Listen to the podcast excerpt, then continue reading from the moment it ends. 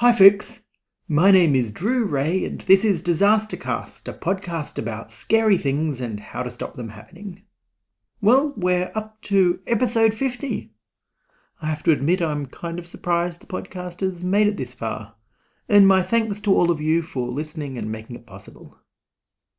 In this episode, we're going to take a big picture view of the science of safety. The gap between different academic disciplines sometimes seems quite arbitrary. What's really the dividing line between biology and medicine, or between physics and chemistry? One way to look at it is to focus on the really big questions that are being asked. Chemistry asks, what is stuff made of? Physics asks, why does the natural world behave like it does? Biology asks, how do living things work? And medicine asks, why do people get sick or stay healthy? Fascination with these big questions is what drives people into research and brings them together as research communities. Safety science also has such a question. In safety science, we ask, why do accidents happen? A lot of people come into safety not from the direction of science though, but from engineering. Engineering asks lots of how questions instead of why questions. So their questions are more of the form, how do I make things safe? Engineering is the application of science to real-world problems. So if you ask the how questions hard enough, you eventually start to bump up against missing answers to the why questions as well. So just as asking, how do I make a working transistor, eventually led to, why the heck are the materials behaving like that? Asking, how do I make things safe, inevitably leads to, why aren't things safe already? Which is just another way of saying, why do accidents happen? In most fields, the answers to the big questions shift over time. The solid ball atomic model of Democritus gave way to the plum pudding model of Thomson, then the nucleus model of Rutherford, the orbital model of Bohr, the shell model of Langmuir, then a sequence of progressively detailed quantum mechanical models of the atom. One way of looking at this is that we've got a gradual unfurling of ideas that all roughly fit together, followed every now and then by a big change in fundamental thinking. There's a guy called Kuhn who called this a paradigm shift. And incidentally, that's pretty much the only context in which the word paradigm isn't a warning flag that someone's speaking nonsense. Safety, though, doesn't tend to have paradigm shifts. Instead, people come up with new answers to the question, why do accidents happen? But the old answers don't really go away. My theory is that each new answer creates a new community of safety thinkers, but the old communities just sort of bunker down and stick with what they were doing anyway. The innovators are usually pretty critical of the status quo. After all, how else do you justify putting forward a new idea, except by saying that the old ideas are outdated? But it usually isn't the case that the old ideas are actually proven wrong. The different safety communities then spring up. The new community gets a bunch of disciples, the old communities get annoyed, and things go on. The communities use similar language, and they tend to adopt ideas from each other, but as ideas cross the boundaries between the safety groups, they become transformed, sometimes subtly, but occasionally to the point where they're actually applied in the direct opposite way to how they were originally intended. Practitioners in safety are usually trained within a single school, and so they may be unaware that there are substantial disagreements going on about the theory and practice of safety. By my count, there are around eight major schools of thought in safety. If I've missed any, or if you disagree with my categories, then please write in and let me know and I'll talk about it on the next episode. You can send messages to feedback at disastercast.co.uk. The first school of thought I'll call the accidents are caused by poor work habits explanation. It's one of the older ideas in safety, but it has modern champions. and there's a fair body of actual recent research work. Originally, it was based on the idea of accident proneness, that there are just some people who have more accidents than others and something needs to be done about them. But then it built in the ideas of scientific management, also known as Taylorism. And then the ideas of a guy called Skinner, talking about operant conditioning. The basic philosophy is that people do the wrong thing sometimes, which causes accidents. So we need to encourage them not to do it. We can measure and observe the behaviors that we don't like. And we can get quite scientific then about testing what sorts of things increase or decrease the number of good behaviors and bad behaviors. In its most recent incarnation, this school usually gets labelled as behaviour based safety by the people who support it, and as blame the operator by everyone else. I don't mean to imply by that that it's necessarily bad. It's really quite scientifically rigorous in its research and investigation. The objections to it are more philosophical in nature. Probably the most popular currently active author in this area is a guy called Scott Geller. The second school I'll call the accidents are caused by poor collective attitude explanation. It's a bit confusing because this is sometimes also labelled as behaviour based safety, which upsets the people who consider themselves to be the true disciples of behaviour based safety. A lot of the people researching in this area consider themselves safety culture or safety climate specialists. But as I'll explain in a minute, actually every school of thought talks about safety culture. They just mean something a bit different each time. So the poor collective attitude school believes that accidents are caused by poor work habits, but that's not really down to the individual. They look at the shared beliefs and attitudes of the workforce and try to improve their behaviour as a group, rather than as an average of lots of individual behaviours. Zohar, the guy who first came up with the name safety climate, is one of the thought leaders in this school. The third school I'll call the accidents are caused by system designs that do not adequately address hazards school. That's a bit convoluted, but they call themselves safety engineering or system safety. System safety is another one of those terms, though, that every school talks about with different meaning, so I'll mostly just talk about them as the safety engineers. The idea here is that the root of all accidents is essentially the design of the system. If you get the design right to start with, and it stays right as circumstances change during operation, then it will always be safe. The people I was working with at University of York are mainly in this school. It hasn't changed a lot in approach since the 1970s, except for more sophisticated ways of risk assessment and dealing with complex designs, and better ways of fitting the overall process together. If you see work advocating that areas like patient safety should try to adopt the practices of high integrity industries, it's probably based in this school. The fourth school is accidents are caused by failed physical components. This is sometimes called process safety by its supporters and barrier safety by its opponents. The idea is that accidents begin by disturbances, usually called initiating events, and get prevented by protective systems. If there aren't enough barriers or they aren't working well enough, an initiating event gets propagated until an accident occurs. This view of the world is often but unfairly associated with James Reason, due to the way his Swiss cheese model is co-opted to explain it.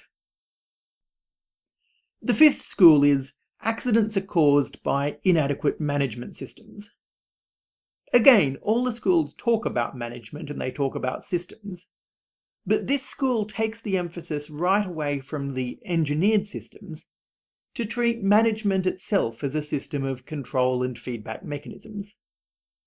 Socio-technical is an adjective that comes up a lot in this school, with Nancy Leveson's Systems Theoretic Accident Model and Process STAMP as an exemplar of fifth school thinking. The sixth school says that accidents are caused by organisational behaviour.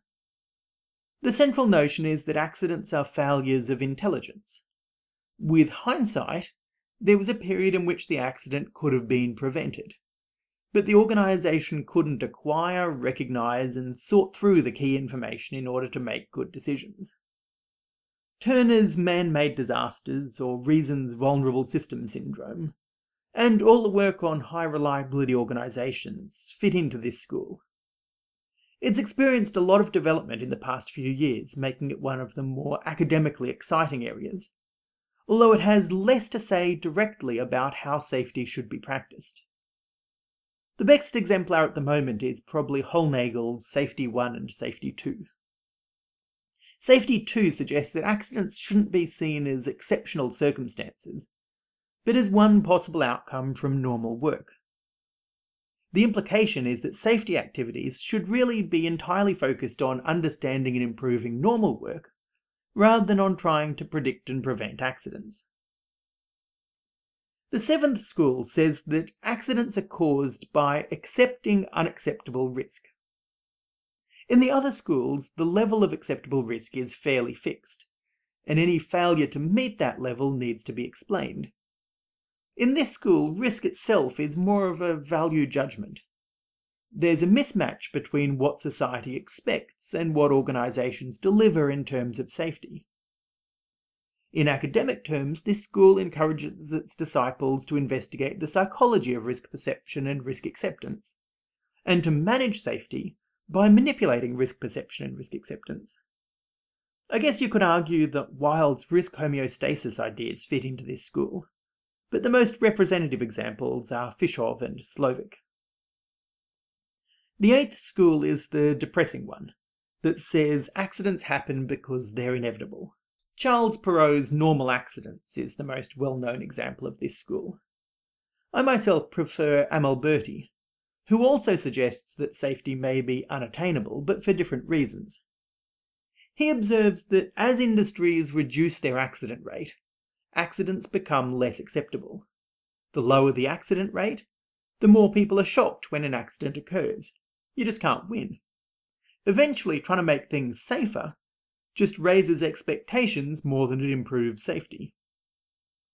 The airline and railway industries are both sliding into this trap. No matter what they do, accidents still happen occasionally, but every accident is seen as an unacceptable failure of the companies involved. The nuclear industry, though, are the masters at creating this trap for themselves.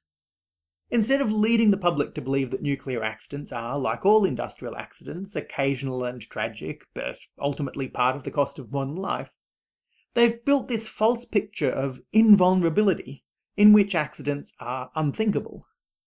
Of course, accidents being unthinkable, people aren't willing to think of them. What I find most interesting about all these different schools is that they come at safety from vastly divergent understanding but they use very similar language. Most people in safety who've only been exposed to one or two schools may not even be aware that other people who appear to be talking about the same thing are in fact picturing something totally different. So take for example safety culture. If you ask any safety practitioner what safety culture is, they'll automatically parrot something like, culture is the way things are done around here. If they're being a bit more formal, they'll describe culture as attitudes, values, and beliefs that shape behavior. So far, so good. Everyone seems to be on the same page. But how does that translate into what people actually think and do? For behavior-based safety, culture exists at the coalface, but is managed by management. It shapes work habits so it can be a force for good habits or bad habits. The individualist behavior-based practitioners think that culture can be adjusted by management, with appropriate triggers and consequences for right and wrong actions. The safety climate practitioners think that culture is a more permanent thing, where the behavior of each worker is shaped by the people they're working with more than by management. It takes sustained effort to slowly shift the norms and values, focusing on people's understanding of the importance of safety and the consequences of poor choices. For the safety engineers and process safety people, culture is more something that gets in the way. It's the difference between performing activities according to template standards and rules and performing them competently and diligently. They'd really rather there was no difference between the two, so culture is something to explain why you can do things the right way and it still doesn't work out. For the safety management systems people, there's no clear line between culture and process. And even the way they measure safety culture tends to build in lots of questions about processes. A good process drives good culture, and good culture can be seen by the presence of good working processes. In the organisational school, culture is not really about individuals at all, even as groups. Culture is a sort of organisational mind. In a good culture, the organisation is fully self-aware, whereas in a poor culture, information flows poorly, and the organisation can be deceived about its own character. For the acceptable risk school, culture is about attitudes to risk. There are group effects such as normalization and risk amplification, but overall culture is really an average of individual risk perceptions and tolerances. So you can see similar term, similar basic definition, but it, when it comes down to what you actually do about it, you're thinking about it quite differently. If a similar thing goes on with risk assessment. Ask any safety person to describe risk, and they'll talk about the probability and consequence of harm. Ask them how they'd perform risk assessment, and suddenly the differences come out. A behaviour-based safety person would observe people carrying out tasks and point out things that they were doing dangerously. A climate person would survey the workforce and point out cultural weaknesses. A system safety person would produce a voluminous quantitative analysis, studying the mechanisms by which hazards could occur and lead to accidents. A process safety person would do something that superficially looks similar, but it would be focused on failures of protective systems rather than realizations of hazards. For a safety management systems disciple, risk assessment is itself a way of controlling risk. So you do things like fill out forms and templates for each new task as a process part of the system. The organisational school is a bit hard to characterise because it hasn't been consistent with its view of risk assessment. In the past, say 30 years ago, they would have seen risk assessment as a mindfulness exercise, an antidote to cultural blindness. More modern work views risk assessment as a social exercise that can normalise attitudes to risk rather than dispelling illusions. This is taken to an extreme in the acceptable risk school, where risk assessment is entirely a social construction of meaning rather than a lens to examine reality. I could go on. What does it mean to implement a safety system? The answer ranges from developing a set of procedures to designing an electronic sensor network, depending on your school of thought. All of these different schools, with their different approaches to safety, exist fairly happily as independent communities.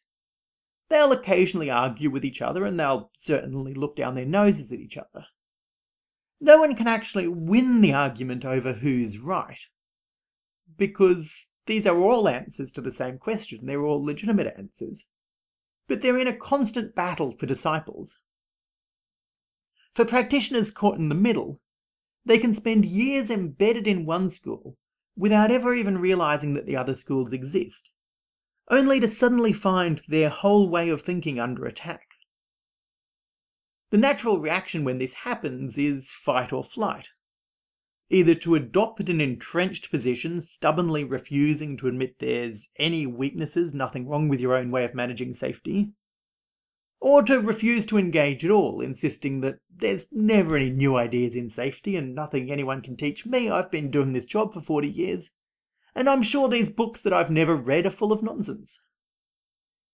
The only other alternative is conversion becoming a disciple in the new school, renouncing your old way of thinking, and then enthusiastically joining the attack on your former compatriots. Does any of this ring true for you? Which school of thought do you belong to? Have I misrepresented your school or left you out altogether? Do let me know. But there's no sense crying over every mistake. You just keep on